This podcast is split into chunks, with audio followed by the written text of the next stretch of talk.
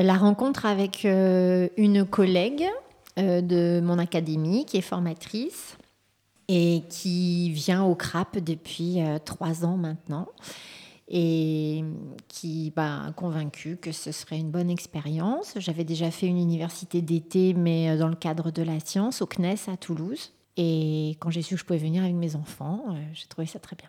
Euh, je ne voulais pas être enseignante au départ.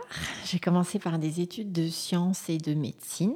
Et puis, euh, et puis c'est d'avoir échoué en médecine, d'avoir continué en sciences. Et puis, issu de deux parents professeurs des écoles, ça m'est venu assez naturellement que de me diriger vers l'enseignement des sciences. Et c'est un choix que je ne regrette absolument pas parce que euh, la conception que j'avais de ce métier euh, était bien erronée par rapport à la réalité, euh, même avec des parents professeurs des écoles, parce que je trouve que c'est un métier qui, qui évolue énormément, permet tout le temps d'expérimenter. Donc moi, je tire ma satisfaction de l'échange avec les autres et de l'expérimentation en classe, de tout ce que je peux trouver. En dehors de l'école, je n'ai pas beaucoup de temps.